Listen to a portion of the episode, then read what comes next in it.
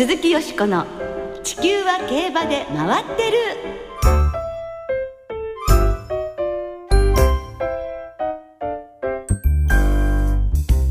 皆様こんばんは鈴木よしこです。お元気でいらっしゃいますか？地球は競馬で回ってる。この番組では週末の重賞レースの展望や競馬界のさまざまな情報をたっぷりお届けしてまいります。今日も最後までよろしくお付き合いください。今宵ご一緒してくださるのは米田元樹アナウンサーです、はい、こんばんは。よろしくお願いします。よろしくお願いいたしますいや、でも先週の開催は大変でしたね。台風があって台ね。風でね本当にあの13日体育の日の京都競馬も台風のために中止になったので、ええ翌火曜日に順延されたので4日間競馬が行われたということですからえ米田さんたち関係者の皆さんが大変だったんじゃないんですか？我々は東京競馬場で3日ええ間働いてたんですが、はい特に月曜日ははい。台風いつ関東に影響するかっていう時間じゃないですか。はい。だんだん真っ暗になってきて、ええ。最終レースはナイター競馬のようになってしまいまして、ね大変でしたね。なんとか開催は終えられてよかったんですが、ええ。ねえ4日間っていうのは今年雪ではいありましたからね。ね。年に2回今度は台風でっていう珍しいですね。ね本当に本当に皆さん大変だったと思いますが、その順延となった火曜日の京都競馬12レースで武豊騎手がデビューから27年7ヶ月14日で JRA 通算1万8647回の最多騎乗記録を樹立されました。これは岡部幸雄さんの記録を10年短縮した。すごいですよね。ね武騎手自身もはい誇れる数字だとはい語っていたようですが、これは素晴らしい。そうです、総なめですね記録ね、はい。武騎手。そうですね。もう本当引退される時にどうせ記録は全部豊が塗り替えていくと思いますって岡部さんが 引退式でもおっしゃってたんですけど本当にねね。あの早々と塗りえ。え替えられたわけですけれど、でも横山騎手がこのレースにお勝ちになってはい。スペシャルギフトという馬でね、ええ。でそのお父さんがスペシャルウィークということでなんか不思議なこう縁みたいのを感じたんですけどあの先輩があのやっぱ厳しかったですっていうプのがラカード持良かったですね。ってましたからね。横山典弘騎手ね。ええいいツーショットでしたよね。なんかニコニコ顔でね。ねでも本当にあのジョッキーという職業は健康を維持して騎乗依頼を受けてうん競馬にどれだけ乗れるかっていうことですからね。それが勝負ですから、はい本当に健康管理っていうのも大変ですしね。騎乗するまでがとにかく大変ですよね。そうですよね。やっぱり本当気が抜けないわけですし、ええ危険と背中合わせですし、大変だと思いますけれどもね、これからまだまだ一蔵ずつも記録が伸びていくわけですから、ね、もっともっとあと全部記録ですはい、ね、頑張っていただきたいと思います。心からお祝い申し上げます。さて、今週から3週連続で日本では G1 レースが続くのですが、明日、オーストラリアでは G1 のコーフィールドカップが行われます。日本からはアドマイヤ・ラクティが出走します。残念ながら出走予定だったバンでははい出走を取り消しました。そうですね。ちなみに矢作調教師のコメントが出ています。はい。この馬の将来を考えてコーフィールドカップとメルボルンカップの出走を取りやめることとしましたもう2レース出ないわけですね応援してくださった皆様には誠に申し訳なく思っておりますということでしたはい。なお、アドマイアラクティはトップハンデの58キロ、パートン騎手で8番枠に入りました。発送は日本時間の午後3時40分の予定です。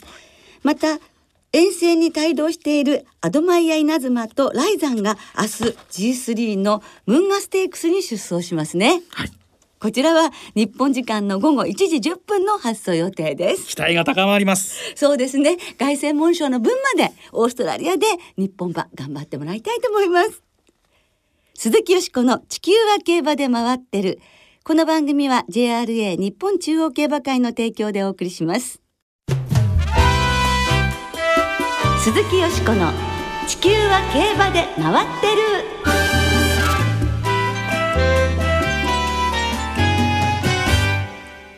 全国ポニー競馬選手権第6回ジョッキーベイビーズ振り返り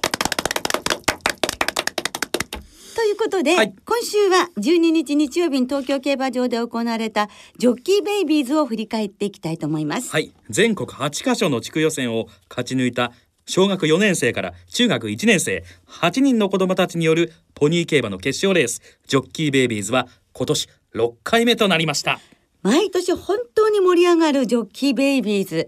あの、私は第1回からこのレース表彰式の司会をさせていただいているのですが、えもう涙あり、そして笑顔ありと、もうポニー競馬に真摯に向き合う子供たちの姿には毎回感動させられます。ね、そして子供たちだけでなくて、えそれを取り巻くご父兄の方々の思いというのも渦巻きますからね、あのレースには。そうなんですね。そして回を重ねるごとに、その父兄の皆さんたちの交流も深くなっていってなんかね皆さん仲良しなんですよね。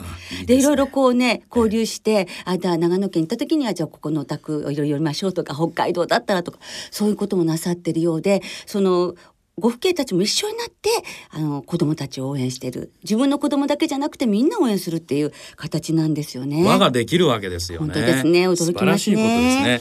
あのレースはわずか直線400メートル30秒ちょっとで決着するわけなんですが、はい、その30秒以上にいろんなものが詰まってるんで、えー、もっと長さのあるレースなんじゃないかと思ってしまうようなジョッキーベイビーズですよね、はい、そこまでの道のりが長いですからね、え。ー、地区予選に出るだけでも大変。そこを勝ち抜くってことがまず大変ですしね。あの子どもたちは1年間ここを目指して頑張りますからね、はい、では今年の出場メンバーご紹介しましょう。今年も全国各地の予選を勝ち抜いた精鋭8人が東京競馬場に集結しました。はい。1枠は北海道浦川地区代表宮内優輝くん。小学6年生。2枠は北海道札幌地区代表鎌田沙央さん。中学1年生。3枠は東北地区代表佐藤優穂さん。中学1年生。4枠は関東地区代表佐藤翔馬くん。小学4年生。5枠は長野地区代表おととしの優勝者小林翔太君小学6年生。6枠は東海地区代表2年連続の出場となります。万良二君小学5年生。7枠は関西地区代表角田大和君中学1年生。8枠九州地区代表3年連続の出場。すごいことですね。吉永綾乃さん中学1年生以上の8人で争われました。はい。女性が3人も予選を突破して決勝に進んできてくれたことは本当にねこれまた嬉しいことですよね。よしこさんとしてはよりね。はい。あ女の子たちも頑張ってるなってね。それでは第6回ジョッキーベイビーズの実況をお聞きいただきましょう。船山洋二アナウンサーの実況です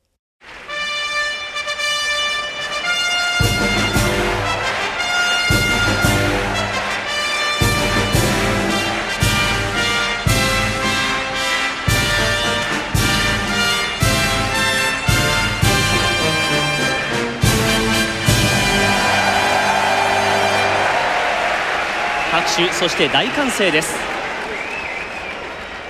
さあ今コースに入ってスタートをしました。さあ好スタート内から宮内優輝好スタートそして鎌田壮まっすぐ走って並んでいきました。そして外の方からは3番の佐藤優穂も前に上がっていきました。ずらっと横一線6番万両女前に上がってくる。5番の小林翔太。外から8番吉永への7番角田大和。ちょっと遅れた4番佐藤翔馬。さあ残り200を通過して一気に外からぐんぐんと6番万両寺万両寺8番吉永への7番角田大和。7番角田大和の伸びがいいか。7番角田大和6番万両寺。外から8番吉永綾乃さあ広がってきたが間7番の角田大和がわずかに先頭か。6番万両寺も食い下がる。外から8番吉永への前は並んでゴール7番角田大和か。そして6番万両寺か。最後は並んでいます。はいというね迫力あるレースでしたよ、ね、今年も、今年は特に接戦でしたからね。はい接戦でしたしみんなまっすぐね、走っていましたし、うん、そしてスタートもね今年は本当にうまくいったと思います。えー、ね、えー、時にはねちょっとこうくるくるっていう時にこうよそ見してる時に、ゴールあのスタートになったりすると一番かわいそうなケースですからね。それがなかったのでね、えー、よかったなと思いましたね。あと何がいいっていうと、えー去年よりアクシデントが少なかった。はい。これは大きいですよね。そうですね。無事だったですしね。ちなみにレースを制したのは関西地区代表角田大和君中学1年生でした。ゴール前2着の東海地区代表万良二君と接戦となりましたが首差退けて優勝。勝ちタイムが33秒1です。はい。騎乗馬は千馬の4歳破傷ボーイで昨年は4着に入っていました。角田大和くんのお父さんは角田光一現調教師元ジョッキ。お父さんがジャングルポケットでダービーを制覇した東京競馬場で息子の大和くんがジョッキーベイビーズを制したということになりますね。つながってますねやはり競馬というものはね。そうですよね。さあそれでは勝利ジョッキー角田大和くんのインタビューをお聞きいただきましょそれでは優勝されました角田大和ジョッキーに今の喜びの声をお伺いします今お気持ちはどんな感じですか？とても馬が元気強く走ってくれたんでとても嬉しかったですえ大変な最後接戦になりましたけれどもあのあたりいかがでしたでしょうか？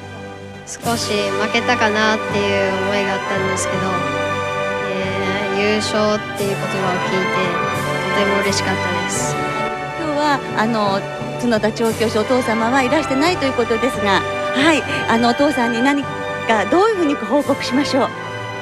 えージョッキーベイビーズ勝ったぞーって言ってみたいですお父様もねジャングルポケットでダービーを勝ったこの東京競馬場でのレースの優勝改めてどうですか？そのあたりは。えーこんなすごい接戦もあったんでそれにずっと立ち向かっていってるお父さんがすごいなと思います。そしてまたこの仲間たちといいレースができてよかったですね。は山本君は将来の夢聞かせてくださいい。ジョッキーです親子2代のジョッキーファンの皆さんも待っていらっしゃると思いますので頑張ってください。はい。ということでしっかりした受け答えなんです。去年も思ったんですが、はい。今年もしっかりとした受け答え。なんかそこ上ずったとこもなく落ち着いてね。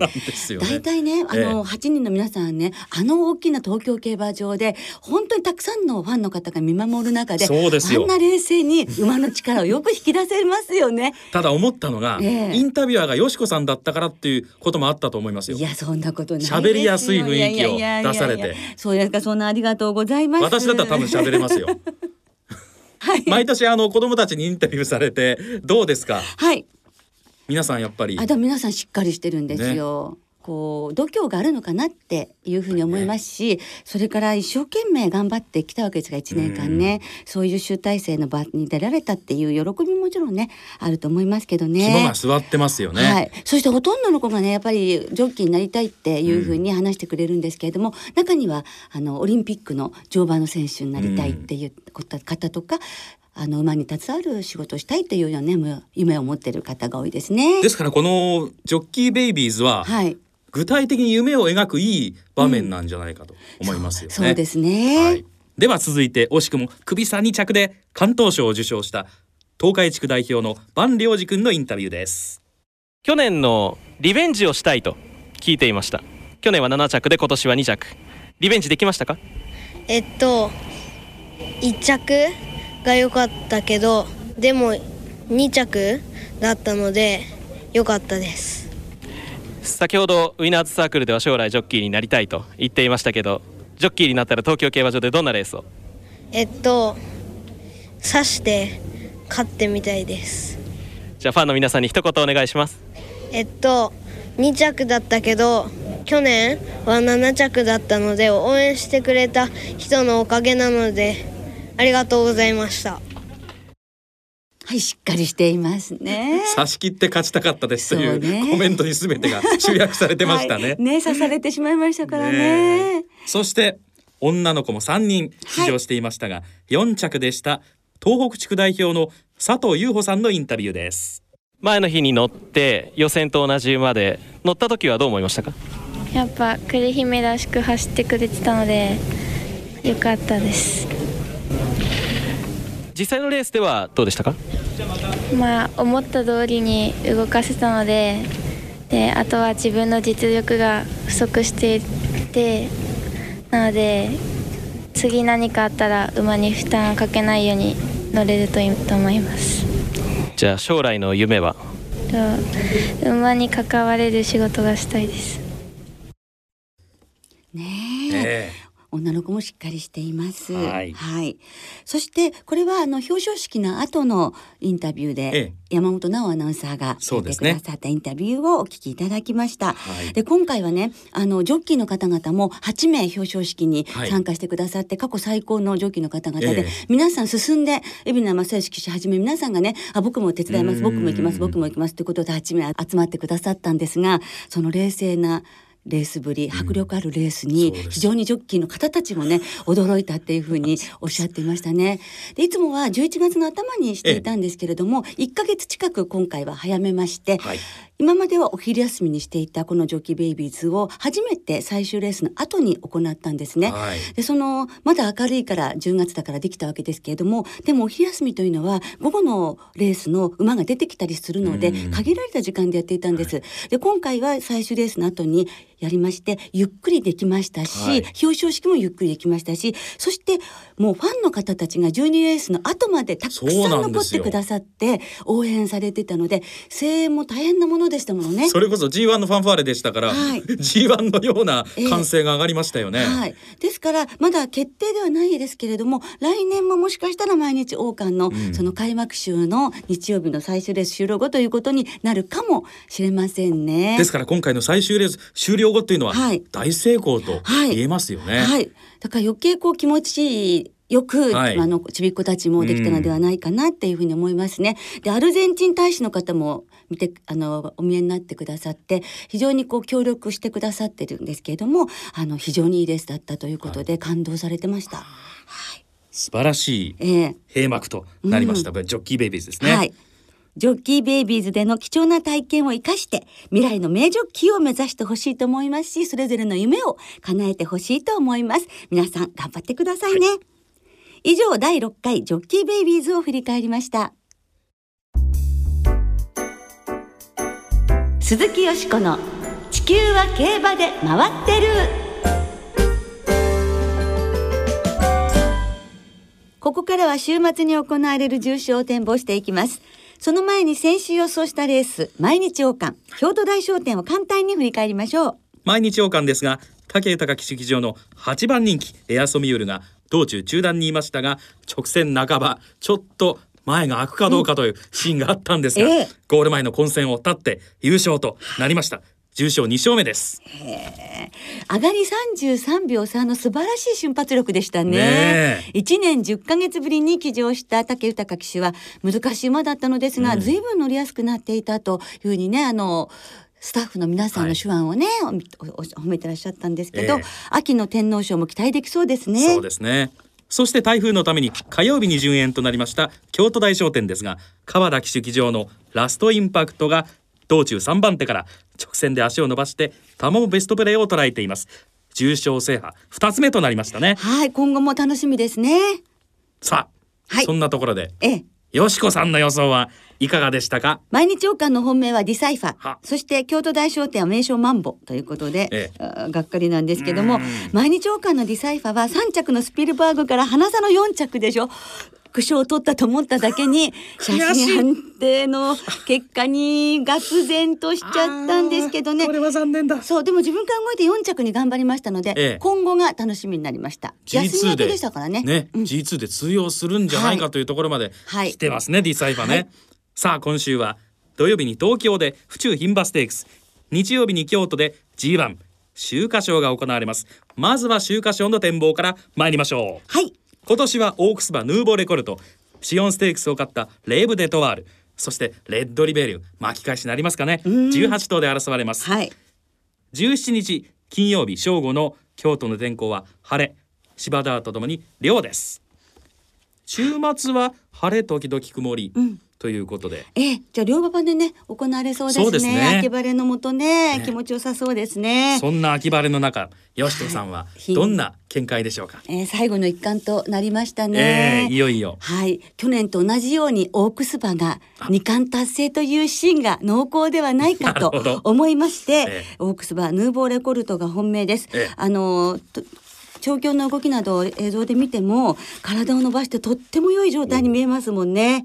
そしてあのローズステークスの後立冬に残ったというのも本当に良かったというふうに思いますね。ですからもう本命はヌーボーレコルト二冠っていうところですね。なるほどで相手は本当に悩みましたよね。そしてね、あの注目ちょっとしたいのがオメガハートロックなんですが、同じハラレーコーナーが出されるんですが、ええあの生まれたてで見た時からずーっと春までやっぱオメオメガハートロックの方の方が誰が見てもオーラを出していてよく見えて期待してさ期待されてたそうなんですね。ええ。でも骨折であのは春を棒に振ってしまったわけなんですがやはりねデビュー戦勝って次にもう重賞勝つってやっぱりそういう能力の高さを示していたので、え9ヶ月の休み明けですけれども底力ちょっとどんな感じか見てみたいっていうのでちょっと穴でねオメガハートロックは狙いたいと思いますが、はい。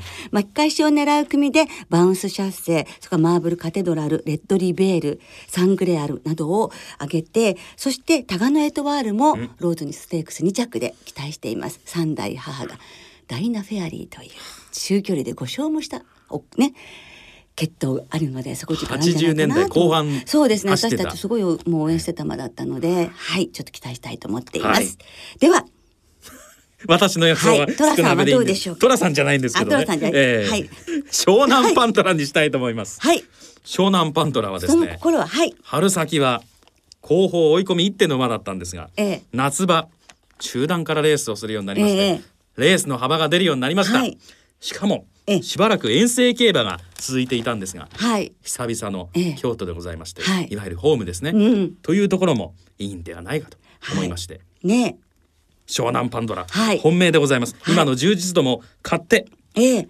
こちらを評価したいと思います、はい。ショーテークスの2着もね見どころがね、たっぷりでしたもんね。その馬場状態も問わずええ来るというところもすごいですからね、そうですよね。はい。ね。さあ続いてははい。お姉さんたちのレースでございます。はい。土曜日府中牝馬ステークス展望していきましょう、はい。芝 1800m 牝馬限定の G2 です。ちなみに17日金曜日正午の東京の天候は晴れ。芝ダートともに涼です。はい。またこちらもねいいお天気で行われそうですけれども。こちらも東京は雨の心配はないということでございましてね。はいこちらはね、えーホエールキャプチャーの連覇を応援したいと思っています。コース相性。もうはいこのこのコースは一番ねコースも距離もねね。ぴったりなのではい期待したいと思います。はい。はい、はい。続いて私、はい。私ですか？はい。スイートサルサにしたいと思います。はい。去年3着。そうです、はい。あのような競馬をしてくれれば一番いいんです、はい。好スタートを切って一旦コーに控えて、はい。接戦に持ち込むという競馬で競馬で頑張ってほしいと思います、はいさあそれでは、えー皆様からいただいた予想をご紹介しましょう、はい。まずノーモア高速馬場さんです。ありがとうございます。ミルコルメール騎手が一次試験を突破しましたね、うん。来年2人が日本で腰を据えて騎乗できたら我々ファンはこの上ない喜びです。うん。さて秋華賞ですが今回は人気どころで収まりそうです。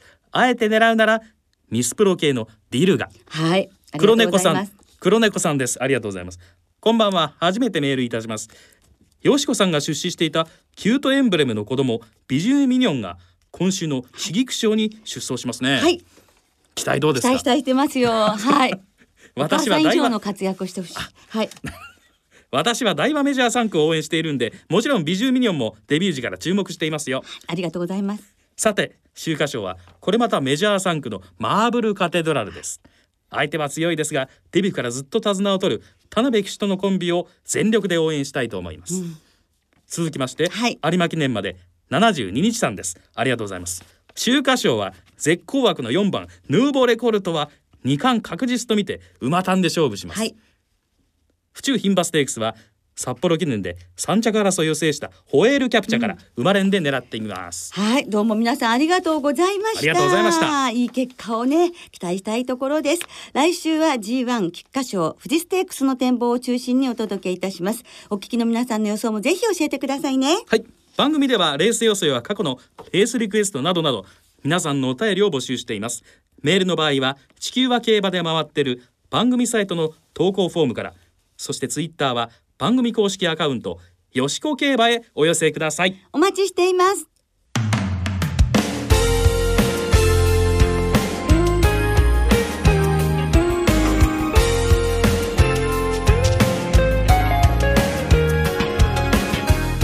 そろそろお別れの時間となりました。今週末は東京と京都そして開幕週を迎える福島の三条開催ですはい、重賞レースは土曜日に府中牝馬ステークス日曜日に京都で秋華賞です。はい福島は5週連続の開催ですね。11月9日には岡部幸男さんのスペシャルトーク司会を務めさせていただくので私も福島にお邪魔します。楽しみだな。果物をはじめ食べるものもね美味しい季節ですからね。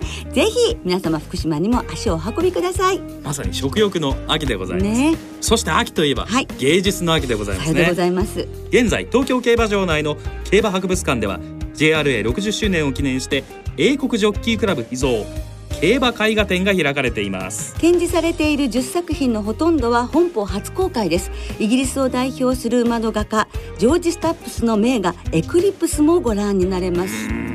日曜日には銅版画家山本陽子さんが名画エクリプスに隠された謎に迫る競馬絵画の美も開催されます。